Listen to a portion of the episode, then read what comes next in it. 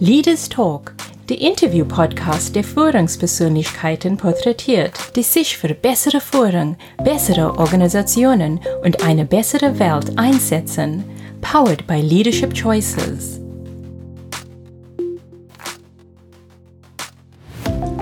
Wenn man ganz ehrlich ist, ist das ja ein äh, Phänomen, was vermutlich ähm, die meisten Führungskräfte haben. Man wird immer Mitarbeiter haben und jeder oder jeder Einzelne hat auch ein Fachgebiet, wo, wo sie oder er entsprechend mehr weiß als man selbst. Hey, aber wenn du da jetzt ein Problem hast, äh, was jetzt nicht vielleicht technischer Natur ist, sondern meistens sind es ja eher Budgetprobleme oder menschliche Probleme oder sonst irgendetwas, dann bin ich da. Dann, dann helfe ich dir. Ne? Und dann, dann gucken wir, dass wir das gelöst kriegen zusammen. Und das ist, glaube ich, die Hauptaufgabe einer Führungskraft eben auch nicht die technischen oder die Detailprobleme oder die Fachprobleme für alle Mitarbeiter zu lösen, sondern ähm, Dinge, die sie tatsächlich selber mal nicht gelöst kriegen können, weil es einfach außerhalb des Verantwortungsbereiches liegt. Also ich, ich freue mich immer über jede und jeden, der es schafft, äh, erstmal woanders hinzugehen und sich auch auf andere Kulturen einzulassen, weil ich selber an mir selbst und auch an meiner Familie festgestellt habe, wie, wie das einen doch weiterbringt und auch von der Persönlichkeit her entwickelt. Und, und dass man auf viele Themen, die, die auch in der Welt so ja, präsent sind, hat man schon einen anderen Blick, wenn man mal auch Deutschland von außen gesehen hat, jetzt als Deutscher. Oder umgekehrt, wenn ich Inderin bin und war mal in Deutschland, dann sehe ich auch mein Land wieder ein bisschen anders. Und, und dieses Projekt, was wir uns jetzt da ein Jahr lang vorbereitet hatten, das, das da stand wirklich auf der Kippe auch. Und dann muss man sich als Führungskraft schon das Team motivieren und sagen, es geht weiter, es wird Licht am Ende des Tunnels geben. Und, und da habe ich natürlich auch viel darüber gelernt, wie man klar ehrlich kommuniziert, aber als Führungskraft darf man da jetzt nicht den Kopf in den Sand stecken.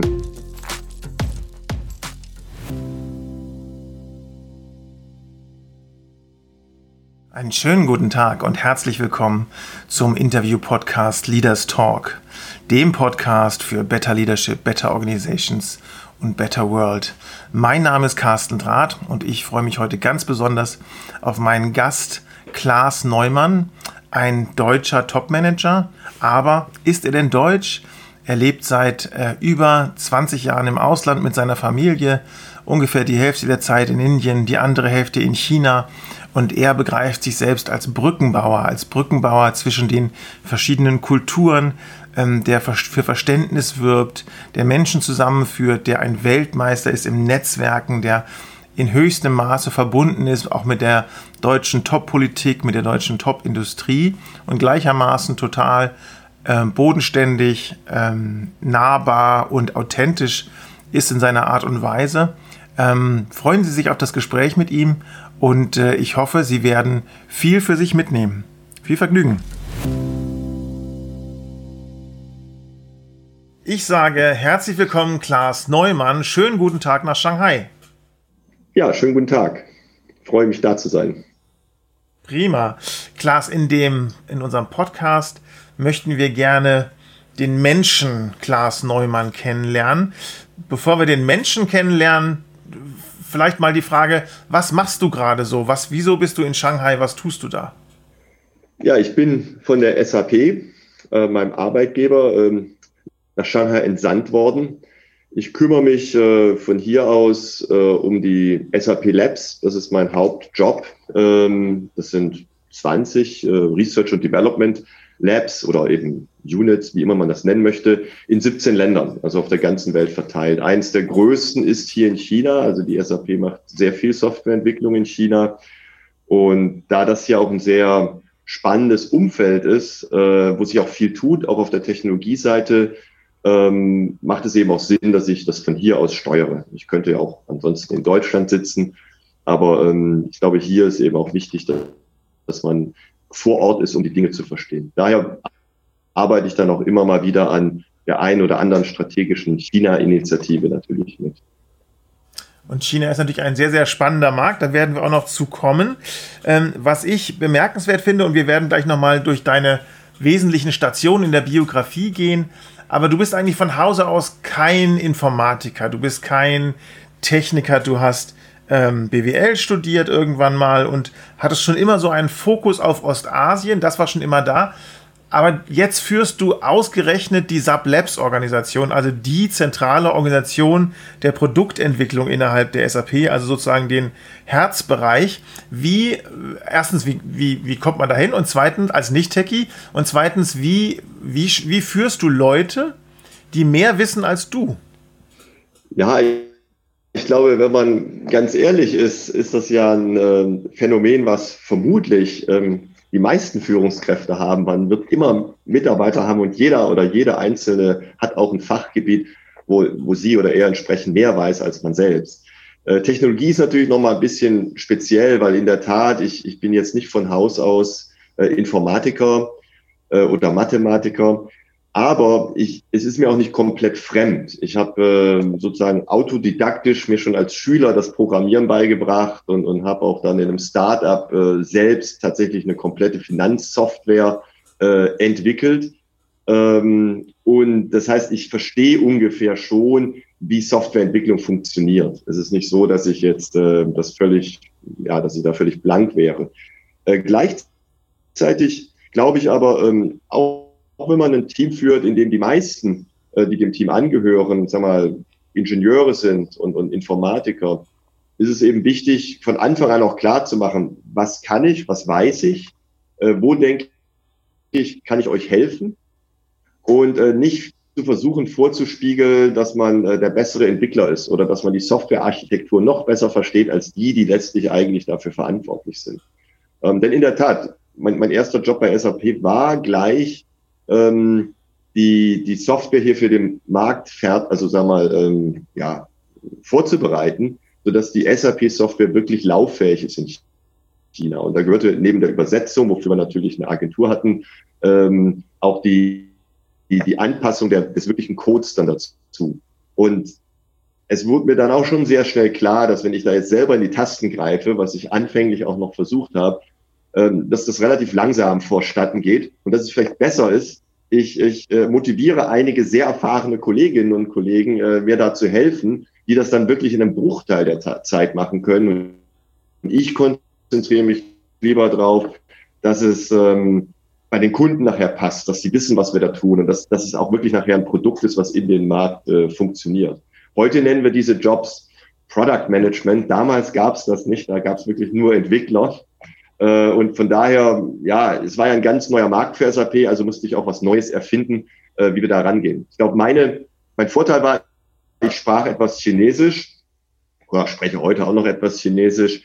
Ähm, und es war dann wohl einfacher, ähm, jemanden zu ähm, finden, der vielleicht einigermaßen Chinesisch kann, aber weniger Softwareentwicklung als einen Softwareentwickler äh, zu suchen, der sich plötzlich Chinesisch beibringt. Verstehe. Also so ein bisschen hat es auch geholfen, die Umstände. Und äh, dennoch aus vielen Gesprächen mit unseren Klienten wissen wir natürlich, dass viele Führungskräfte genau an dieser Schwelle stehen. Sie sind noch der beste Experte und jetzt in der nächsten Stufe geht es eigentlich darum, Menschen zu führen, die Experten sind in Bereichen, in denen sie eben nicht ausreichend Kompetenz haben. Das heißt, sie müssen quasi das mentale Modell innen drin ändern. Welchen mhm. Führungsanspruch habe ich? Und ähm, manche haben Angst davor, Respekt und Autorität zu verlieren. Wie ist da deine Erfahrung? Ähm, also hattest du schon mal Situationen, wo du das Gefühl hattest, weil du jetzt nicht den Code kennst oder kannst, äh, kriegst du nicht ausreichend Respekt? So Situationen ganz offen gab es da und dort schon. Ne? Man, steht in einem Boardroom ähm, und dann fragt jemand eben eine sehr spezifische Frage nach einer Präsentation, die man tatsächlich zu einem Technologiethema gegeben hat und man kann diese Frage einfach nicht beantworten. Man weiß es eben in diesem Moment nicht. Und da ist eben dann die, die Frage, wie gehe ich damit um? Äh, und, und ähm, ich bin anfänglich, äh, das musste ich auch erst lernen, vielleicht falsch daran gegangen, habe dann versucht, irgendwie mir was zusammenzureimen und dann gräbt man sich natürlich nur tiefer in die Untiefen von bestimmten Dingen, die man vielleicht wirklich nicht versteht. Und da habe ich eben auch gelernt, dass man einfach in solchen Momenten sowieso schon mal gleich ehrlich sein muss, sagen, also das verstehe ich nicht, aber ich komme mit der Antwort auf jeden Fall zurück. Dafür haben wir Leute, die das äh, durchdringen können. Äh, oder so tief bin ich da in dem Moment nicht drin in dem Thema. Ähm, aber gleichzeitig auch gegenüber dem eigenen Team habe ich das eigentlich immer ganz klar gemacht, was ich kann und was ich nicht kann und was dann auch mein Team machen muss. Und das ist ja im Grunde auch gut, weil dann haben die Leute auch mehr Eigenverantwortung und wissen auch, da muss ich jetzt nicht zum Glas mitrennen. Ähm, das muss ich schon jetzt selbst entscheiden, weil ich bin eigentlich der bessere Experte. Ich muss vielleicht den Glas das noch wissen lassen, dass ich jetzt links abgebogen bin, aber das ist dann auch in Ordnung. Und ähm, von daher diese, diese anfängliche, glaube ich, Offenheit hilft ja sehr wohl. Und dann eben auch, dass man sagt, hey, aber wenn du da jetzt ein Problem hast, äh, was jetzt nicht vielleicht technischer Natur ist, sondern meistens sind es ja eher Budgetprobleme oder menschliche Probleme oder sonst irgendetwas, dann bin ich da. Dann, dann helfe ich dir. Ne? Und dann, dann gucken wir, dass wir das gelöst kriegen zusammen. Und das ist, glaube ich, die Hauptaufgabe einer Führungskraft, eben auch nicht die technischen oder die Detailprobleme oder die Fachprobleme für alle Mitarbeiter zu lösen, sondern ähm, Dinge, die sie tatsächlich selber mal nicht gelöst kriegen können, weil es einfach außerhalb des Verantwortungsbereiches liegt. Äh, wenn eben jemand jetzt zwei Entwickler braucht um jeden Preis, dann muss man eben schauen, verstehe ich das, warum? Und dann auch wirklich versuchen zu helfen an der Ecke. Verstehe. Und Klaas, deine Organisation mit 20 Entwicklungsstandorten umfasst heute wie viele Mitarbeiter insgesamt? Ja, das, wir sind ja eine Matrix-Organisation. Das heißt, in diesen 20 Entwicklungsstandorten ähm, arbeiten ungefähr 25.000 Softwareentwickler. Ähm, aber wie gesagt, die, die werden nicht alle von meiner Organisation geführt. Man muss sich das eher so vorstellen, nehmen wir jetzt vielleicht ein Automobilunternehmen, das hat einige Fabriken. Da gibt es Menschen, die, die leiten diese Fabriken und gucken, dass die dann wirklich funktionieren, dass, dass, dass also die Prozesse da funktionieren. Aber welches Auto gebaut wird, das entscheiden andere. Da gibt es Produktlinien und die sagen, wir brauchen jetzt von diesem Modell mehr dieses Jahr. Und dann geben die das entsprechend in diese Fabriken. Nun ist eine Softwareentwicklung keine Fabrik, das will ich damit auch tatsächlich nicht gesagt haben. Äh, aber so einfach so vom Prinzip her. Ne? Also mein Job ist dafür zu sorgen, dass wir die besten Entwickler auf der Welt kriegen, dass wir an den Standorten sind, wo richtig was passiert und dass diese besten Entwickler und Entwicklerinnen hier auch einen super Arbeitsplatz finden, sich wohlfühlen und dabei bleiben, engagiert sind. Und dass dann, wenn jetzt jemand sagt, ich brauche ein neues Produkt, ich habe da Budget, äh, und dann kommt so ein Manager zu mir und sagt, Klaas, kannst du mir helfen? dann ist er, ja, was brauchst du denn, was für Skills? Oh, da empfehle ich dir mal, guck doch mal äh, in Richtung, was weiß ich, Deutschland für das oder guckt nach Bulgarien oder Israel oder eben China, äh, so dass wir dann da einfach so gemeinsam äh, diese Dinge aufziehen. Ne? Aber wie gesagt, äh, es ist eben eine Matrix und ich steuere den, den, den äh, Prozessteil sozusagen der Matrix, aber nicht den Content-Teil. Äh, das sind dann eben die Führungskräfte für die Produkte. Verstanden. Ähm, und dein Führungsstil der scheint zu funktionieren. Bei SAP wird sehr genau die Mitarbeiterzufriedenheit gemessen und das Vertrauen in die Führungskraft und äh, in deiner Karriere war dein äh, Engagement Score und dein Trust Score immer überdurchschnittlich, teilweise nahe 100 Prozent, was einem dann schon fast wieder Sorgen macht. Also da scheint irgendwas gut zu funktionieren. Ja, ich meine, das ist auch natürlich ein Learning, was man, was man haben muss. Das äh, ziemlich am Anfang, zum Glück am Anfang meiner, meiner Zeit als Führungskraft, äh, kamen auch recht erfahrener Mitarbeiter auf mich zu, der auch ein paar Jahre älter war als ich und Teil meines Teams äh, war und sagte, Klaas, ähm, du cancelst immer die One-on-Ones. Äh, warum? Bin ich nicht mehr wichtig oder wie? Und dann sage ich, nee, ich habe so viel zu tun und dann weißt du ja die ganzen Review-Meetings und guck dir mal meinen Kalender an und ich muss ja immer überall da sein und, und dann die Eins und Eins. Ich meine, man sieht sich ja auch so mal.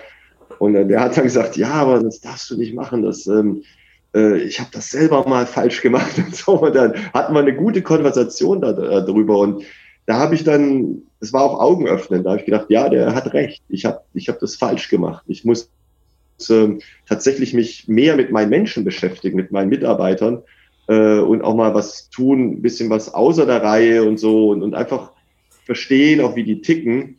Äh, und dann kann man auch besser letztlich die Aufgaben verteilen und, und kriegt auch früher mit, wenn es irgendwo knirscht und so. Und man ist auch nicht so unnahbar, weil man auch selber ähm, ja auch mal gewisse Schwächen zeigt oder so. Wenn man sich viel miteinander beschäftigt, dann kennen einen natürlich die Mitarbeiter auch sehr gut irgendwann und wissen auch, wo man die eigenen Schwächen hat. Mhm. Lass uns doch mal vielleicht ein paar wesentliche Stationen deiner ähm, beruflichen Entwicklung nachvollziehen. Ähm, nach, dem, nach dem Abi hast du Zivildienst gemacht in der Lebenshilfe und hast dann auch anschließend ähm, noch gearbeitet, ähm, also berufsbegleitend oder ausbildungsbegleitend in einer geschlossenen Anstalt mit geistig Behinderten und bist ähm, ähm, vor deinem Zivildienst ähm, Kundenbetreuer gewesen bei der Landesbank Baden-Württemberg. Also das fing irgendwie so ganz, ganz anders an. Und dann ging es von dort irgendwie in Richtung Softwareentwicklung und da war der Asien-Fokus auf einmal auch schon da. Ähm, das Thema, also Betriebswirtschaft mit Schwerpunkt Ostasien und später dann der Einstieg bei der SAP. Kannst du diese Phase, das ist ja eine prägende Phase für, für einen jungen Menschen, kannst du diese prägende Phase noch mal beleuchten? Was für Entscheidungen hast du da getroffen? Was hat dich dazu gebracht, erstens der soziale Bereich, zweitens das Thema BWL, Ostasien, Entwicklung. Was waren da die wesentlichen Entscheidungspunkte? Das ist eine gute Frage. Ich glaube, das hat sich tatsächlich entwickelt einfach. Einerseits habe ich immer schon meine Ersparnisse, was man sich mit den verschiedenen Ferienjobs und so weiter verdient hat, ausschließlich dafür verwendet, die Welt zu bereisen. Also das war schon immer ein, ein schon mehr als ein Hobby, schon fast eine Sucht, äh, in, in einfach weit entfernte Länder zu reisen mit dem Rucksack, wie man das halt ähm, so früher gemacht hat. Und ähm, da war also immer dieses, diese, dieser Moment des Fernwehs und auch dieses Verständnis, was man da alles Neues lernen kann und wie schön es auf der Welt sein kann, wenn man mal sich darauf einlässt. Ähm, gleichzeitig hatte ich aber nach der Schule erstmal, ich habe mich immer ein bisschen für Finanzen interessiert, eine Banklehre gemacht, aber da dann eben auch festgestellt, dass da viel zu viele, für meine Verhältnisse, viel zu viele feste Strukturen sind und gab immer ordnerweise Arbeitsanweisungen für jeden kleinen, für jede Kleinigkeit und ich bin auch öfter mal angeeckt, muss ich ganz offen sagen. Habe also festgestellt, in der Bank und ich, das, das passt nicht so ganz optimal. Und ähm, dann das Soziale, ja, das war einerseits natürlich Zivildienst, das mussten damals ja nun alle auch machen irgendwie, Wehrdienst oder Zivildienst. Aber ich habe mich schon bewusst für was entschieden, was ich noch nicht kannte. Also ich, ich muss sagen, ich hatte früher als Schüler, das haben ja viele Menschen, ein bisschen Berührungsängste mit geistig Behinderten und ähm, habe mich da nicht so rangetraut. Ne? Ähm, immer sozusagen ein bisschen weggeblieben, so weil man hat ja immer überall welche getroffen, auch auf Festen und so. Aber es war eigentlich so ganz geheuer. Und dann habe ich gedacht, okay, das machst du jetzt. Versuchst jetzt da mal reinzugehen. Das ist eine Gelegenheit, musst sowieso Zivildienst machen bevor ich jetzt irgendwo Essen ausfahre und nicht falsch verstehen, das ist auch wichtig. Äh, aber ich wollte, ich wollte das wirklich so machen und ähm, habe dabei auch sehr, sehr viel gelernt über, über Menschen und, und, und Glück und, und wer ist eigentlich die glücklichere Person in diesem Verhältnis zwischen Betreuer und, und ähm, eben Bewohner von einem Heim und so weiter. Und das war auch schon sehr augenöffnend. Und immerhin 20 Monate, das ist schon eine lang genug Phase, wo man so einiges ähm, lernt. Und das habe ich dann tatsächlich auch so ein bisschen weitergeführt, immer mal wieder in Blöcken, äh, auch letztlich auch um Geld zu verdienen, aber eben als Nebenjob auch noch eine, einige Jahre dann mhm. gemacht. Und ja, so kamen die Dinge, glaube ich, dann. Interesse an sozialen Themen und Fernweh. Und das habe ich dann auch versucht, in Indien bei der ersten Position dort ein bisschen einzubringen auch. Genau, also du, du gingst ja dann zur SAP mit der Perspektive, ähm, auch ein Produkt für den chinesischen Markt zu entwickeln. Das war der, das war der Einstieg. Dann ging es aber erstmal nicht nach, ähm, nach China direkt, sondern du bist äh, 2000, 2000 war es, nach Indien gegangen mit deiner Familie, richtig? Das ist richtig. Mit deiner und Frau und einem Kind? Ja, genau. Das Kind war damals äh, zwei Jahre alt. Und ähm, wir hatten ja, mein Chef hatte gesagt, Klaas, wir bauen da was Neues auf. Ähm, willst du das nicht machen? Ähm, ihr könnt das zu zweit machen da. Also da war noch ein anderer Kollege, wir hatten eine Firma akquiriert, der kam von der akquirierten Firma und äh, sagte, also ich würde dir das zutrauen, überleg dir das doch mal und sag mir einfach morgen Bescheid. Und naja, morgen ist es ja nicht allzu lange wenn man sich mit der Familie mal eben schnell nach Indien bewegen soll. Aber wie gesagt, sowas kommt mir manchmal ganz nahe. Also ich äh, bin dann auch nicht so risk-averse oder so und habe das mit meiner Frau natürlich besprochen, habe gesagt, Mensch, so eine Opportunity, wir erleben mal was ganz Neues. Und äh, sie war so hin und her gerissen und dann morgens beim Frühstück sagt sie dann, ah, ich habe nochmal drüber geschlafen, komm, wir machen das jetzt. Wir gehen jetzt nach Indien. sagt deinem Chef, es ist in Ordnung.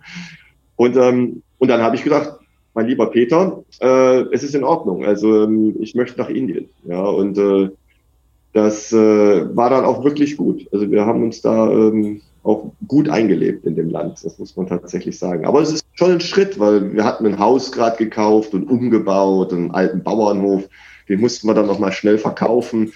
Also man hat auch in Deutschland einiges abbauen müssen, um, um dann wieder Indien auch wieder neu aufzubauen. Aber ich wollte auch nicht so Pflöcke noch irgendwo haben, wo man dann immer denkt, jetzt muss ich aber wieder zurück nach dem Haus gucken oder so. Ich habe gesagt, wenn wir nach Indien gehen, dann gehen wir nach Indien. Äh, dann lassen wir uns da voll drauf ein. Und dann, wenn es uns nicht gefällt, sind wir im Jahr wieder hier, aber wenn es uns gefällt, können wir auch länger da bleiben. Und ich glaube, so muss, meiner Ansicht nach, muss man das auch, glaube ich, so machen. Das, das, äh, dann lässt man sich wirklich drauf ein. Mhm, mh. Und da war ja auch was dran, denn seitdem seid ihr nie wieder nach Deutschland gezogen. Vielmehr sind zwei weitere Kinder in Indien ähm, auch geboren worden in Bangalore und ich war auch selber schon in Bangalore und das ist ja keine Stadt, wo man so sagt, die hat, die funktioniert so wie eine westeuropäische Stadt oder sowas. Das ist schon was ganz, ganz anderes. Das definiert die Maßstäbe sozusagen neu. Wie, ähm, wie ist es euch da ergangen? Wie ist es auch der Familie da ergangen, deiner, deiner ältesten to Tochter und den anderen Kindern? Ja, ich meine, für die Kinder, um damit anzufangen, ähm, die äh, sind letztlich da zu Hause, wo die Eltern zu Hause sind. Ich glaube, äh, äh, ich weiß, meine Tochter hatte am Anfang ein bisschen ähm, Probleme mit, mit ihren zwei, drei Jahren. Da hat sie immer gesagt, oh, die dunklen Menschen und so. Das kannte sie natürlich gar nicht. Sie wusste gar nicht, dass es Menschen gibt, die ja einfach dunkler sind als, als wir hier in Deutschland. Ne? Ähm, und, und hatte da ein bisschen anfänglich Berührungsängste. Aber das, das hat sich dann auch ruckzuck gegeben und sie ist ja dann auch sehr schnell in den indischen Kindergarten gekommen und, und, und hat dann eben auch schon sehr, sehr früh und wie gesagt, gelernt, dass, dass, dass, dass äh, wir alle Menschen sind, sage ich mal. Ne? Und ähm, dass es schön sein kann.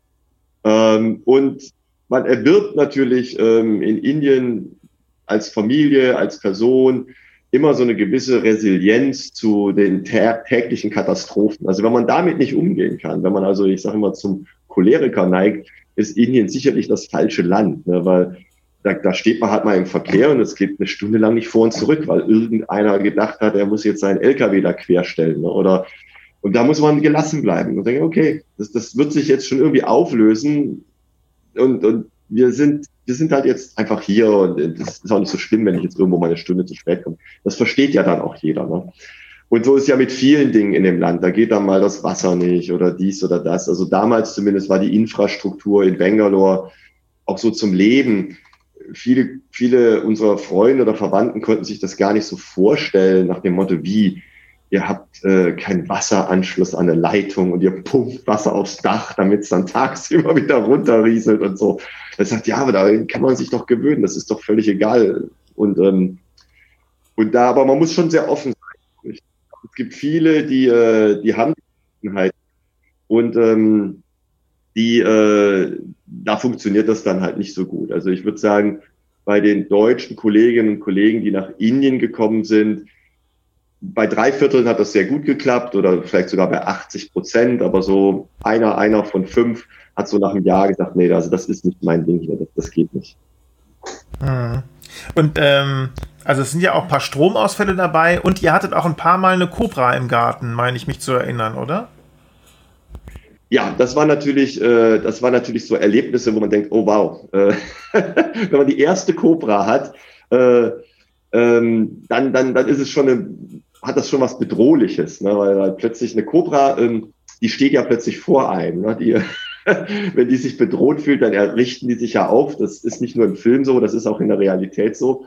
Und das ist also der späteste Moment, wo man dann also äh, die Abstandsregel einhalten sollte. Die ist auch bei einer Cobra ungefähr anderthalb Meter. Äh, von daher.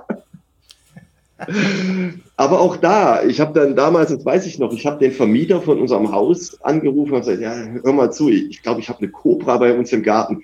Und dann sagt er, ja, das kann passieren, ja, du wohnst ja da, ja, Garten. Und Mom, ich gebe dir meine Telefonnummer, da kommt dann jemand, äh, der, der sammelt die ein und das ist so ein NGO, die, die bringen die in die Freiheit, damit die dann irgendwo im Wald weiterleben können.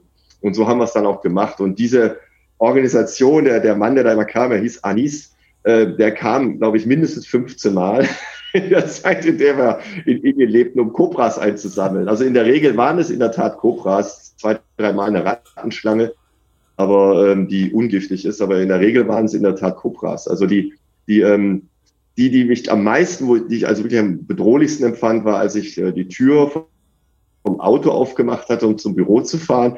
Und dann saß da unten im, im, im Fußraum eine Cobra mit ihrem, mit, und, und ist sofort in Angriffsstellung gegangen. Und dann habe ich gedacht, okay, jetzt machen wir die Tür vom Auto mal besser wieder zu, rufen Anis an und ähm, bitten ihn doch mal vorsichtig im Auto nachzusehen, ob er die Cobra findet.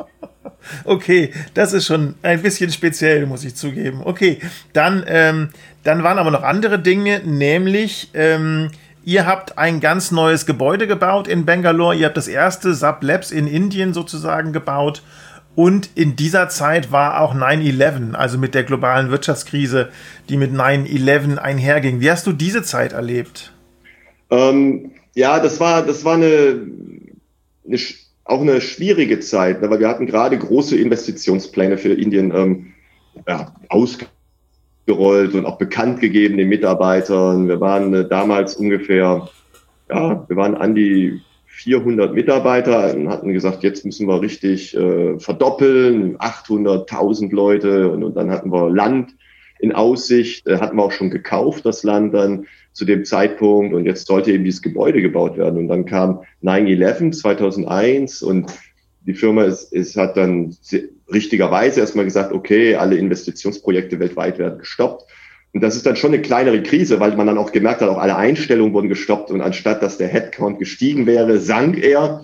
Und, und dieses Projekt, was wir uns jetzt da ein Jahr lang vorbereitet hatten, das, das sah, stand wirklich auf der Kippe auch, weil man gemerkt hat, ja, jetzt werden, sind wir nur noch 350 Leute plötzlich äh, und die Tendenz ist nach unten. Und dann muss man sich als Führungskraft schon das Team motivieren und sagen, es geht weiter, es wird Licht am Ende des Tunnels geben und, und da habe ich natürlich auch viel darüber gelernt, wie man klar ehrlich kommuniziert, aber als Führungskraft darf man da jetzt nicht den Kopf in den Sand stecken und sagen, ach Gott, alles so schlimm. Ähm, wie soll das nur enden? und es wird nie wieder was oder so, sondern wir haben dann auch versucht, ähm, wirklich äh, im Gegensatz dazu ein Projekt zu starten. Das hieß dann Project 750. Wie schaffen wir es, auf 750 Mitarbeiter zu kommen? Und da waren alle eingebunden und jeder musste seinen Chef in Deutscher anrufen und sagen, hey, du musst hier investieren und so. Und wir haben coole Sachen und, und so Stück für Stück ging es dann auch nach oben. Und ähm, da habe ich schon auch viel gelernt über, über Kommunikation mit einem Team und, und dass man, man sagt ja immer, das Team mitnehmen. Aber das heißt halt nicht nur erzählen, sondern auch fragen und, und, und auch äh, zuhören und dann entsprechend gemeinsam Pläne schmieden. Also wir sind dann auch in dieser Phase mal drei Tage irgendwo in den äh, Dschungel gegangen. Es gibt da in der Nähe von Bangalore noch durchaus Dschungel und äh, haben uns da zurückgezogen und beratschlagt, wie gehen wir das jetzt an? Also äh, wie können wir vermeiden, dass das schon das Ende des Indien-Abenteuers wird, so ungefähr. Und was, was sind unsere äh, Assets und warum können wir vielleicht gerade in der Krise äh, jetzt der Firma helfen? Ne? Und ähm, das waren dann so eben Teile, die wir dann auch entsprechend mit dem Vorstand später besprochen haben. Und dann ging es in der Tat auch auf, aufwärts irgendwann. Und irgendwann kam dann auch das Budget für das Gebäude zurück, was wir dann letztlich auch haben bauen können. Okay. Und ähm, die, sagen wir der Blick auf Indien hat sich ja auch in der Zeit, wo du in Indien warst oder generell im Ausland warst, auch stark verändert. Von einer verlängerten Werkbank, Outtasking, Offshoring, Niedriglohn, ähm, wackeln komisch mit dem Kopf, äh, sagen nie nein. Da sind ja so viele Stereotypen, die da so dabei sind. Und du hast ja dann auch erlebt, dass in Indien mehr steckt, dass in den Leuten auch mehr steckt, dass die auch fähig sind zu, zu mehr. Wie hat sich das dann auch so für dich oder für die SAP entwickelt? Ja, es war anfänglich gar nicht so einfach, weil ähm, in Waldorf gab es auch Vorbehalte ne, gegen die, die Entwickler aus Indien äh, war auch aus Unsicherheit einfach, ne, weil das war ganz neu. Äh, vorher war Waldorf halt Waldorf und da fand 90 Prozent der, der Softwareentwicklung statt und die anderen 10 Prozent waren im Silicon Valley, was aber auch sehr viele Waldorfiens sozusagen äh, beheimatet hatte zu dem Zeitpunkt. Und, ähm, und dann, nun kam plötzlich Indien als, als erster großer Auslandsentwicklungsstandort äh, da in die, in die Landschaft. Und wir haben dann eben versucht, das wirklich über so diese Vertrauensbildung äh, zu managen und eben nicht zu sagen, äh, ja, wir können alles oder dies und das, sondern äh, ich konnte dann erreichen, dass wir ausreichend Budget hatten, dass praktisch jeder Mitarbeiter, den wir in den ersten drei Jahren eingestellt haben, er durfte nach Waldorf für bis zu drei Monate für so einen äh, Ausbildungsaufenthalt. Da gab es spezielle Visatypen sogar bis zu sechs Monaten.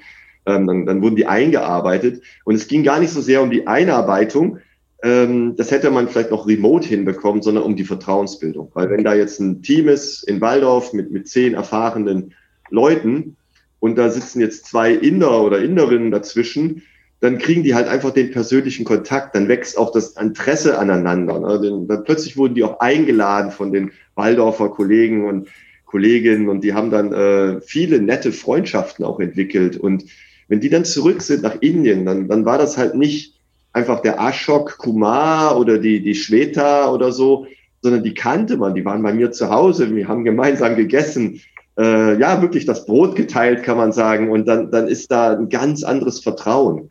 Und dann kommt man auch mit diesen kulturellen Unterschieden besser zurecht, weil man nicht immer erst denkt, was machen die denn da? Das passt ja gar nicht und so, und sondern da ähm, wird erstmal gedacht, ah ja, hm, ich erinnere mich, die, die sehen das ein bisschen anders oder so. Oder ich rufe einfach mal an, ich kenne diejenige ja. Ne?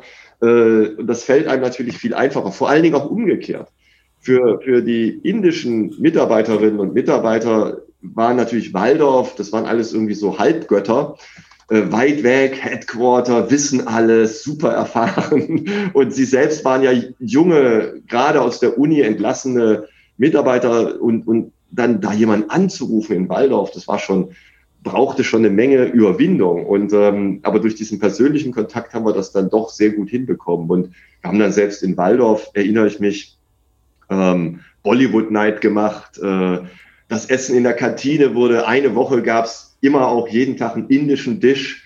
Äh, und da haben wir wirklich viel gemacht, damit auch dieses gegenseitige Kulturverständnis erreicht wird. Also wir hatten dann Professoren aus Heidelberg, die haben über indische Kultur gesprochen, dann äh, Dancing Club und so weiter.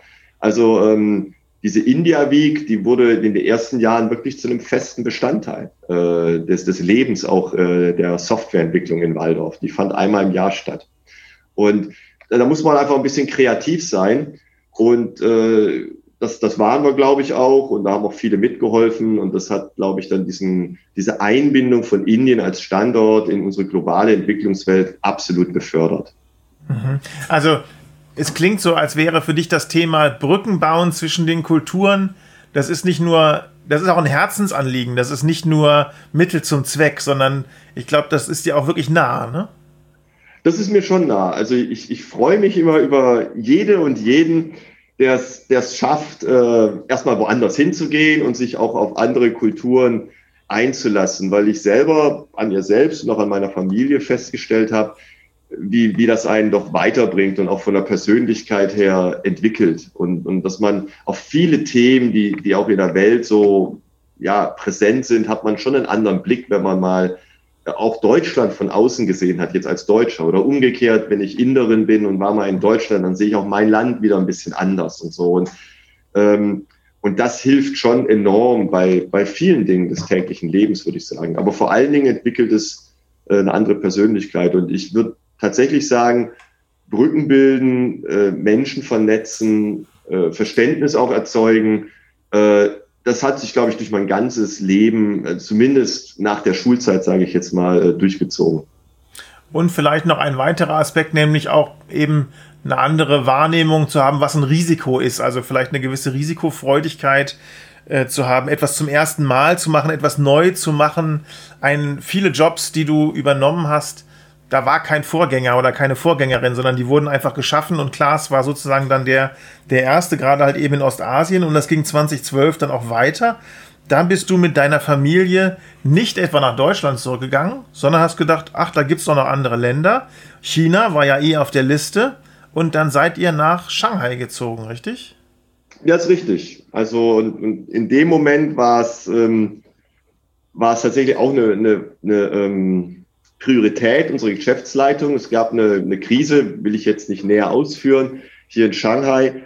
Und äh, ich bekam einen Anruf an einem Montagmorgen, da hieß es ähm, in Bangalore, ich saß da in Bangalore, äh, vielleicht war es auch mittags, weil es war wahrscheinlich in Deutschland morgen. Ähm, ja, Klaas, ähm, Sie müssten äh, nach China. Dann sage ich, ja, ja, gut. Und äh, wann? Ja, ähm, heute.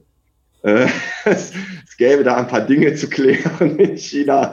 Und äh, habe ich gesagt, ja, und wie lange? Ja, also permanent eigentlich. Und ähm, weil wir brauchen ein bisschen andere Führungskultur dort und so weiter. Und äh, naja, jedenfalls ähm, bin ich am gleichen Tag abgereist, ja. Und äh, meine Familie ist dann kurz danach nachgekommen. Also äh, viel Entscheidungszeit dafür gab es also auch bei dieser Entscheidung nicht. Äh, aber ich kannte China natürlich schon. Ich hatte ja meinen ersten Job, wie gesagt, ähm, viel mit China zu tun, war oft hier beruflich gewesen, auch wochenlang oft. Ähm, habe ja auch mal in China studiert äh, für ein Jahr ähm, und äh, als Teil von Marketing Ostasien. Und von daher war mir China absolut ein Begriff und meiner Frau und Familie auch. Das heißt, das war jetzt nicht so eine dramatisch schwierige Entscheidung. Aber natürlich, die Dinge in China laufen natürlich völlig anders als in Indien. Und wenn man dann mal hier ist, muss man sich wieder komplett auf ein ganz anders funktionierendes Umfeld einstellen. Das ist ganz klar. Aber das macht ja auch Spaß. Also manchmal ist ja auch so, man ist irgendwo und eigentlich ist man schon reif, mal woanders hinzugehen, aber es hat einem noch keiner aufgefordert. Und dann ist es ja auch mal ganz schön, wenn einer anruft und sagt, wir haben da dringenden Bedarf, wir brauchen jetzt jemanden in China, aber es müsste jetzt sein. Ne? Und es war völlig klar in dem Moment, wenn ich sage, ich kann da erst in vier Wochen hin, dann, dann wäre die Opportunity weg gewesen, dann wäre jemand anders angerufen worden. Es, es ging einfach darum, eine Lücke zu füllen, die sich aufgetan hatte und äh, ich war der Erste, der angerufen wurde und habe gesagt, okay, dann mache ich das jetzt. Ne? Mhm. Das klingt alles so locker flockig, so im Nachhinein. Ich stelle mir einfach mal den Dialog vor, den ich mit meiner Frau und meinen Kindern führen würde, wenn mir einer sagen würde, ich muss heute noch nach China und wir verkaufen das Haus und ziehen sozusagen alle hinterher. Ich glaube, das würde schon ein, zwei Rückfragen äh, mit sich bringen, um es mal ganz vorsichtig zu formulieren. Ist das dann schon so, dass die Familie da so angesteckt ist? Oder ist man, bist du dann so, sagen, dass du sagst, das ist jetzt so, ist alternativlos, um mit den Worten der Kanzlerin zu sprechen. Äh, das wird jetzt gemacht. Also wie, wie geht das? Ist das Druck? Ist das freiwillig? Ist das Begeisterung? Sind die alle schon so, äh, wie soll ich sagen, so flexibel? Ja, ich meine, Kinder, äh, erstmal, um, um wieder bei den Kindern anzufangen, ziehen natürlich nie so gerne um. Das ist klar. Äh, da bedarf es dann schon auch über die nächsten ein, zwei Wochen ein gewisser Prozess. Also während man das schon entschieden hat, versucht man dann die Kinder noch irgendwie zu überzeugen, dass das auch eine gute Entscheidung war.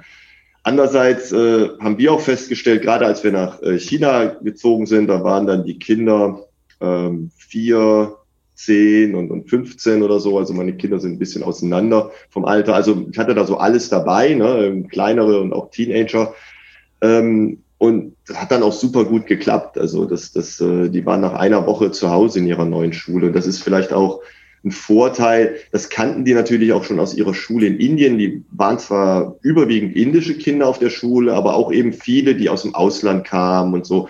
Und dann wussten sie auch, dass, dass das jetzt keine Katastrophe ist, der Neue oder die Neue in der Klasse zu sein und so weiter. Klar haben Kinder immer ein bisschen Angst, wenn sich was verändert, aber das hat, das hat gut, da hatte ich auch nie eigentlich Bedenken, dass es da irgendwie Schwierigkeiten gibt. Mit meiner Frau ist klar, da, da haben wir uns schon hingesetzt und überlegt, was spricht dafür, was spricht dagegen und das tatsächlich versucht, äh, ordentlich ähm, auch abzuwägen. Und, ähm, und das, das ist etwas, was, glaube ich, sehr, sehr wichtig ist. Ja, mhm, mhm. ja verstehe. Ähm du bist sowohl in Indien als auch in China der ranghöchste oder einer der ranghöchsten Vertreter von SAP. Und in China, China ist ein zentraler Markt, Indien natürlich auch, aber China ist auch ein Wachstumsmarkt, ein Absatzmarkt. Das heißt, da bist du auch sehr, ja, so in der Schnittstelle zwischen Firma, Politik, ähm, anderen Unternehmen, Marktwirt, äh, anderen Unternehmen sozusagen in China. Wie, wie ist da deine Rolle heute zu verstehen? Ich glaube sehr fest dran, dass, dass man als Firma nicht nur für den eigentlichen Geschäftszweck irgendwo ist, sondern man ist ja immer auch Teil einer Community drumherum. Und, und das geht natürlich über die Mitarbeiter und Lieferanten und Kunden auch irgendwo hinaus. Also das eine ist natürlich ähm, das soziale Engagement, was ich wirklich glaube, was wichtig ist, dass man das als Firma auch entfaltet und schaut, wo können wir mit unseren Mitteln am besten helfen. Wir sind nun mal eine Knowledge-Firma. Da liegt es oft nahe, dass wir uns in Bereichen der Erziehung oder der Computerausbildung und so weiter beschäftigen. Aber auch äh, darüber hinaus, glaube ich, ist zum Beispiel auch der Kontakt zu anderen Firmen, mit denen man jetzt nicht in direkten Kundenkontakt steht, auch sehr wichtig, weil man da auch voneinander lernen kann. Und ich denke immer, das ist so ein Geben und Nehmen. Wir haben viel Erfahrung und ich brauche jetzt zum Beispiel auch nicht für jedes rechtliche Problem ähm, jetzt die Deutsche Kammer, um, um jetzt eine Organisation zu nennen. Aber äh, ich kann da natürlich was zurückgeben oder wir, wir helfen sehr dieser Community, auch wenn es jetzt um Themen wie Cyber Security Law in China geht, weil wir da natürlich als IT-Unternehmen schon voraus sind und weil wir natürlich auch voraus sein müssen. Und dann versuche ich das natürlich in diesem Kammernetzwerk auch äh, zu erzählen und zu sagen, also das ist das Gesetz, das sind die Auswirkungen, hierauf müsst ihr euch einrichten, das ist das, was ich euch raten kann und so weiter.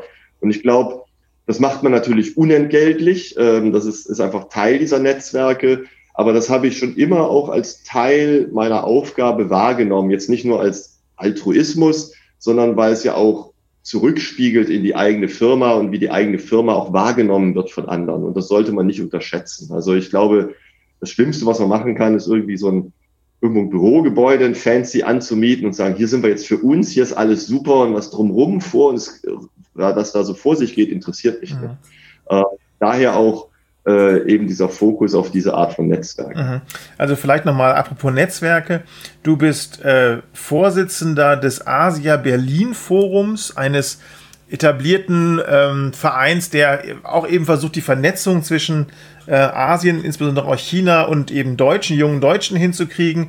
Du bist äh, Vorsitzender der Ostchinesischen Handelskammer seit 2020 und du bist im Ostasienverein im äh, Indienausschuss der Sprecher. Das heißt, du hast da verschiedenste Netzwerke, hochkarätige Netzwerke, wo viele Firmen, viele große deutsche Firmen vertreten sind, auch ein Beratergremium, dessen sich die äh, Politik bedient, ähm, auch mehrfach mit Angela Merkel schon zusammengetroffen und im Austausch zu Asienstrategien. Wie, wie ist das, wenn man als Manager auf der einen Seite in diese Managementstrukturen angebunden ist und auf der anderen Seite über diese Netzwerke zu einflussreichen Persönlichkeiten aus Wirtschaft und Politik in den verschiedensten Ländern und internationalen Kontexten auch so eine Netzwerkmacht hat. Also, wie wird da drauf geguckt? Finden das alle gleichmäßig gut? Äh, so im Sinne von der Klaas ist unser Mann da oben? Oder ist das auch sowas, dass, dass man da aufpassen muss, dass das kein Neid äh, mit sich bringt? Na, ich glaube, es kommt zum Beispiel sehr auf die Kultur an. Ne? Also da gibt es ja durchaus äh, Kulturen, wo die, die vielleicht eher mal zu äh, Neid neigen als andere. also ich würde gerade sagen, hier in Asien ist es doch eher so, dass das äh, oft das äh, positiv bewertet wird, ne, wenn, wenn jemand äh, vernetzt ist und Kontakte hat oder so.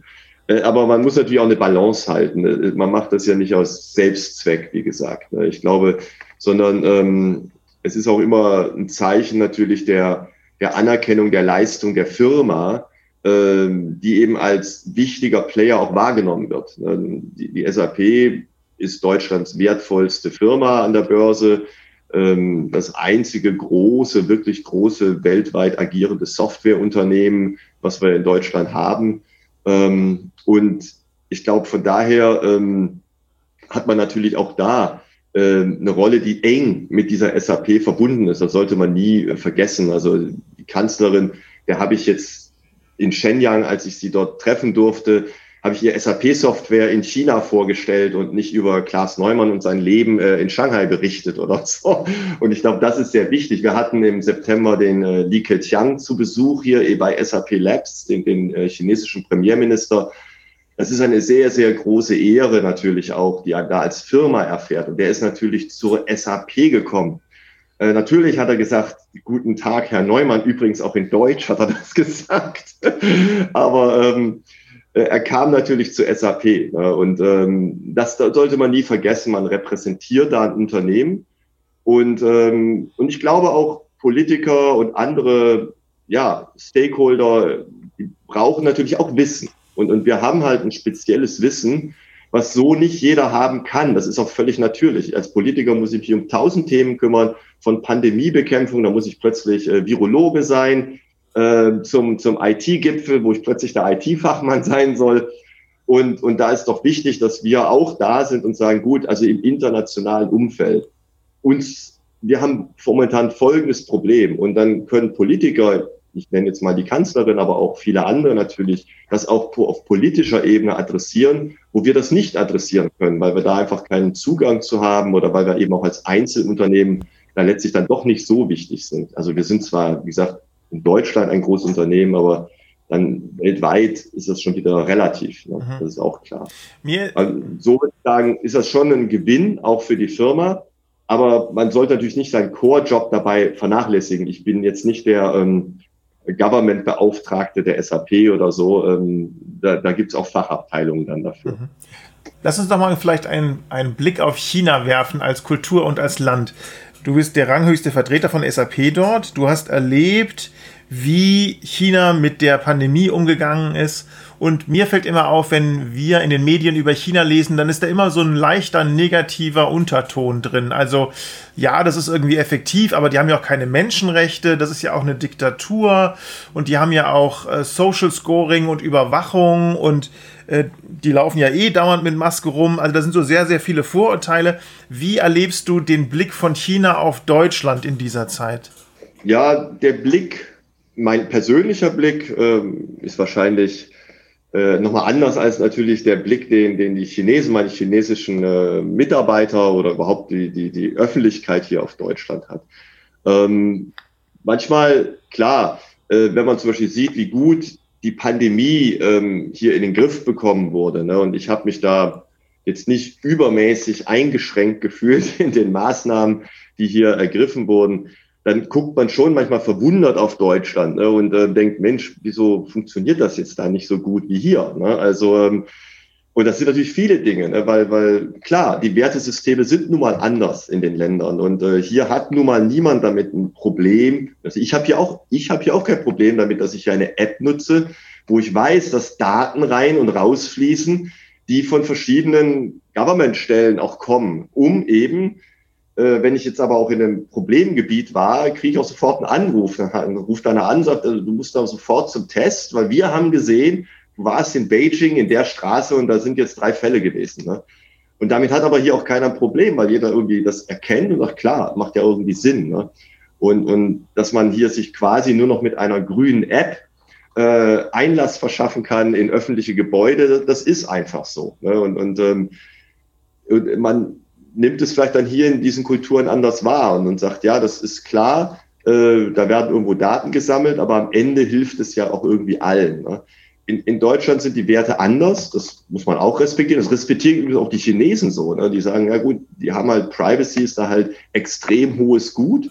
Und daher äh, funktioniert da eben eine App dann anders, im, im Zweifelsfall vielleicht dann nicht ganz so effektiv, äh, weil es alles freiwillig ist.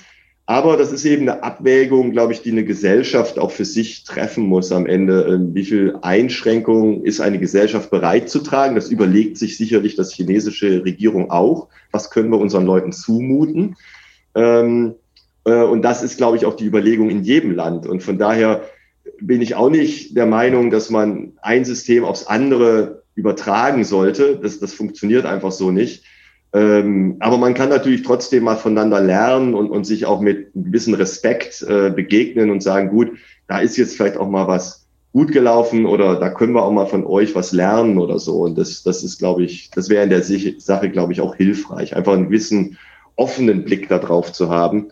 Ähm, weil es klar ist, glänzt, also es ist ja auch nicht alles Gold, was hier glänzt, das ist auch völlig klar. Ne? Also ähm, und es wird auch nicht alles bekannt, was was vielleicht in Deutschland all, im nächsten Tag in der Zeitung steht, das ist auch logisch. Ne? Aber ich glaube, ja, es geht, glaube ich, mehr so um den offenen Austausch, der, der fehlt vielleicht manchmal auch. Mhm.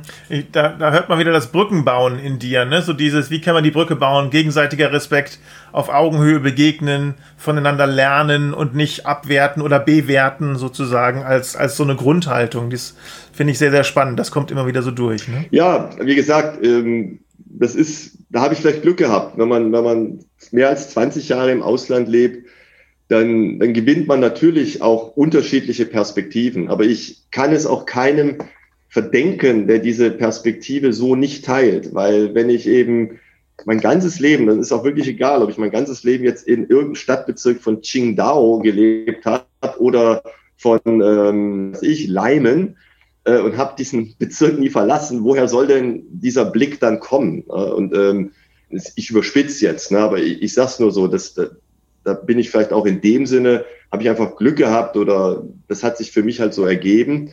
Und ähm, aber ich kann natürlich versuchen, anderen davon zu berichten und äh, auch versuchen, diese Offenheit äh, zu erzeugen oder auch mal ähm, zu erklären, wie Dinge, wie Dinge funktionieren. Also ich habe auch viele auch private Chatgruppen in der Familie, wo ich auch immer versuche, mal zu sagen, ja, also ganz so, wie ihr das da in den Medien hört, ist es dann doch nicht und so. Und, äh, mhm. und versuche dann auch mal das ein oder andere einfach in einer anderen Perspektive zu zeigen. Und das, das mhm. schon. Was ich bei dir spannend finde, Klaas, wenn ich das so sagen darf, ist, die auf der einen Seite hast du diese, diese Weltläufigkeit äh, und du hast den Zugang zu höchsten politischen Kreisen, äh, wirtschaftspolitischen Kreisen, aber du bist trotzdem komplett bodenständig und du bist komplett nahbar und einfach ein grundsympathischer Mensch. Ähm, ich frage mich, was dazu beigetragen hat. Also da gibt es ja diesen, diesen sozialen Ast. Ne? Du hast in, in Bangalore auch äh, mit dazu beigetragen, dass ein Kinderheim aufgebaut wurde. Du hast in, in äh, äh Shanghai auch bei einer Initiative, eine Initiative gefördert, um ähm, Menschen auf dem autistischen Spektrum äh, auszubilden und denen auch Arbeitsplätze zu geben.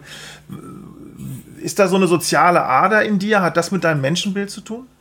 Das hat ganz sicher mit meinem Menschenbild zu tun, weil man doch immer wieder mit Menschen halt zu tun hat, wo man sagt, oh, ähm, die haben es jetzt vielleicht nicht so gut getroffen oder so und und ähm, äh, oder da da muss man mehr tun, um denen zu helfen oder so und, und ich glaube, das ist das ist das eine. Äh, in Indien ja sowieso. Ich meine, da kann man geht man aus dem Haus und dann dann hat man schon wirklich die ersten Ecken, wo man sagen könnte, da könnte man direkt helfen hier und so. Also das äh, ist da meistens sehr, sehr präsent auch. Ne? Ähm, und kann man natürlich jetzt einfach dran vorbeigehen und sich keine Gedanken machen oder man kann sich halt auch Gedanken machen, äh, was kann ich denn hier vielleicht verändern.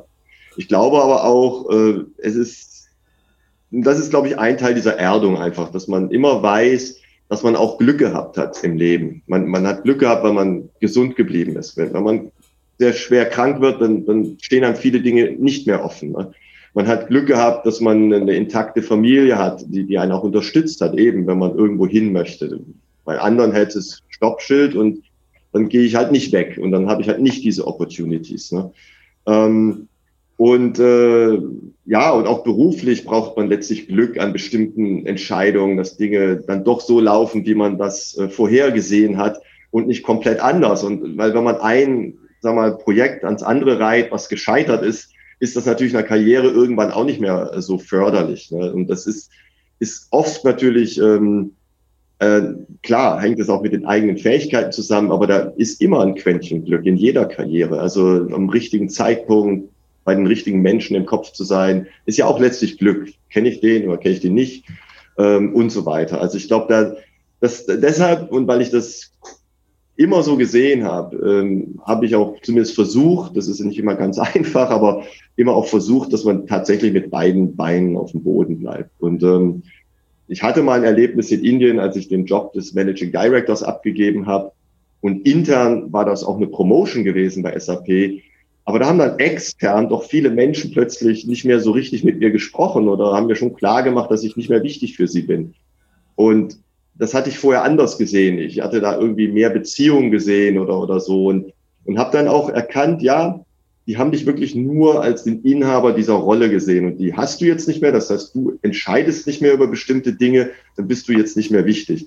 Das hat ein bisschen geschmerzt, aber ähm, dann muss man sich auch selber prüfen und sagen, ja, ich sehe auch viele Menschen nur in ihrer Rolle. Ne? Und, und ähm, vielleicht bricht man nicht gleich den Kontakt ab, aber im Grunde spielen wir alle eine Rolle, wenn wir Firmenvertreter sind und, und werden auch in dieser Rolle wahrgenommen. Und ich glaube, das muss man ganz klar verstehen, dass man seine eigene Persönlichkeit von der Rolle auch irgendwo abtrennt, weil, weil ähm, sonst kommt man irgendwann ins Gedränge. Zum Beispiel, wenn man die Rolle über Nacht verliert, was auch jederzeit sein kann, ähm, oder eben aus anderen Gründen, ja, was ich in Ruhestand geht oder so, dann sollte man auch nicht in ein Loch fallen, aus dem man dann zehn Jahre nicht mehr rauskommt.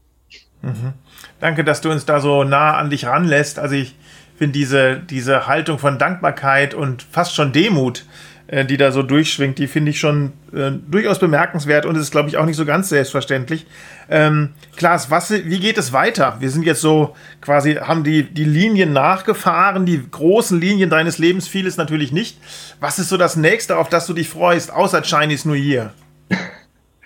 Ja, Chinese New Year ist direkt vor uns, aber wir haben eine ganze Reihe von äh, globalen Meetings nun in der Chinese New Year Woche, die leider nur da reingepasst hatten. Das heißt, also jetzt ein Urlaub auch nicht äh, ansteht, aber da, das ist ja nun für fast alle Menschen auf der Welt äh, in den nächsten Wochen und Monaten so.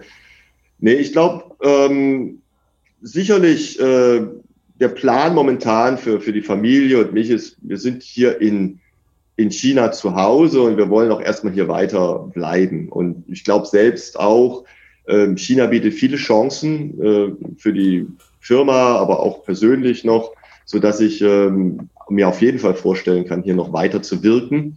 Äh, bei SAP, aber eben auch in diesen Netzwerken, sei es jetzt die Kammer oder, oder in anderen Netzwerken. Und ich glaube, äh, hier habe ich momentan den Eindruck, dass ich am meisten bewegen kann. Also ähm, ich glaube momentan, wenn ich jetzt in Waldorf wäre oder so, dann könnte ich, glaube ich, nicht so viel bewegen. Und ähm, wir haben nicht viele äh, Entsandte auch in China. Äh, auch das ist natürlich vielleicht deshalb wichtig, dass man diese Brücke wieder baut, weil das, das Headquarter äh, ruft halt auch gerne bei denen an, die sie schon viele Jahre kennen. Und ähm, das ist eben auch eine wichtige Brückenfunktion, die ich hier wahrnehme, auch dann eben für meine ganzen Mitarbeiterinnen und Mitarbeiter, die ähm, es ist eben auch sehr wichtig, dass man einfach hier ist. Von daher glaube ich, gerade jetzt in der Pandemie, wo keiner hier mal eben herfliegen kann und ein paar Tage hier verbringen und mal mit seinem Team reden, ist diese Brückenfunktion an sich noch wichtiger. Und ich kriege in der Tat äh, deutlich mehr Anrufe von, von ähm, Verantwortlichen in der Firma, die sagen, oh, ich weiß nicht, mit meinem Team kannst du da mal nachgehen und mal reinhören oder so, oder mal mit einer Person zum Essen gehen mittags äh, und mal reinhören, was die Sache ist. Ich kriege das über, über Zoom nicht so richtig ähm, mit, äh, was da wirklich äh, momentan vor sich geht und so. Und das, das ist natürlich schon ein Vorteil. Und mhm. man muss natürlich sagen, wir sitzen hier, ich sitze hier momentan auch in meinem Office. Ist natürlich auch ein Privileg, dass wir hier in China ähm, jetzt frei sind, ob wir im Office arbeiten oder zu Hause. Ähm, fast alle entscheiden sich fürs Office jeden Tag. Ähm, da merkt man dann doch auch, dass diese Gemeinsamkeit, äh, eben auch viel zählt im, im, im Alltag. Und ähm, man kann sicherlich die Arbeit gut zu Hause machen, äh, das meiste davon. Aber gemeinsam Innovation zu betreiben und da sich auch in die Augen zu gucken und um das gleiche Whiteboard herumzustehen, äh, ist halt doch nochmal anders. Und das, das hilft auch. Das sind auch Prozesse, die wir dann hier nutzen können. Ja. Prima, danke dir, Klaas. Dann äh, hoffen wir mal, dass das bei uns auch bald wieder geht. Und äh, ja, sehr spannend, wie bei dir die Rolle des Brückenbauers sozusagen weitergeht, auch durch diese Pandemie und weiter darüber hinaus. Vielen Dank, dass du uns da so auf die Reise mitgenommen hast. Ich wünsche dir alles Gute und wir bleiben in Kontakt, würde ich sagen. Ja, danke schön, Carsten. Äh, hat mich auch gefreut. Äh, und dann, ja, bis bald. Äh, vielleicht dann auch noch dieses Jahr persönlich. Das, das wird die Zukunft zeigen. Genau. Alles Gute, Klaas. Danke, Carsten. Alles Gute. Tschüss.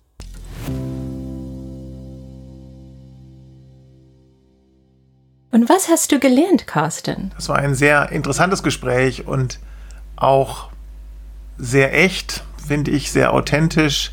Und was mich am meisten beeindruckt hat, ist, wie man auf der einen Seite ähm, so sehr auf das Thema Netzwerk und äh, Verbindungen zu höchsten Stellen Wert legt, aber auf der anderen Seite dabei ein, ähm, ja, also ganz bodenständig bleibt, nahbar, sympathisch, das Gegenteil von arrogant, diese ausgeprägte Dankbarkeit und die Demut, die da auch ähm, so mit einhergeht, ähm, finde ich einfach, empfinde ich einfach sehr echt und ähm, schafft einfach auch so eine große Glaubwürdigkeit. Also von daher eine, ist klar, ist ein Mensch, den ich da an der Stelle sehr bewundere und äh, sehr dankbar bin, dass er ähm, heute mit dabei ist und auch in unseren Konferenzen schon verschiedentlich dabei war. Apropos Konferenzen, das ist das, worauf wir uns bei Leadership Choices aktuell alle gerade ganz besonders freuen.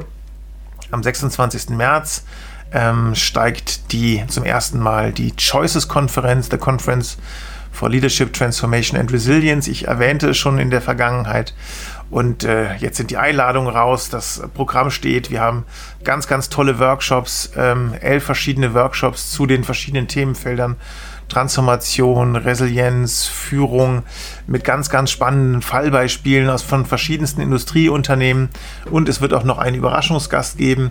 Also von daher sind wir sehr gespannt, äh, wie diese Konferenz am 26. März laufen wird. Vielleicht sehen wir uns ja dort. In diesem Sinne, äh, machen Sie es gut, bleiben Sie gesund und hoffentlich bis bald. Das war Leaders Talk, der Interview-Podcast, der Führungspersönlichkeiten porträtiert, die sich für bessere Führung, bessere Organisationen und eine bessere Welt einsetzen, powered by Leadership Choices. Wenn Sie uns Feedback geben möchten, senden Sie uns gerne eine E-Mail an leaderstalk at leadership-choices.com. Vielen Dank fürs Zuhören.